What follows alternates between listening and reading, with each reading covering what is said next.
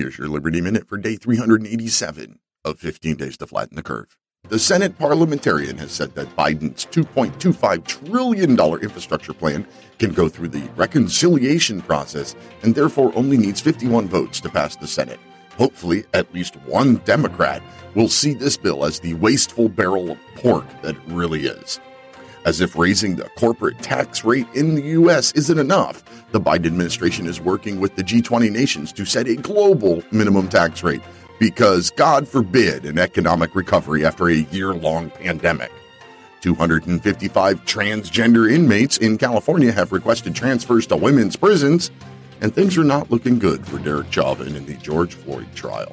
Join me in cutting the fog of politics in the Liberty Lighthouse Saturdays at 8 p.m. Eastern Time on Mojo 50 Radio and anytime at liberty-lighthouse.com.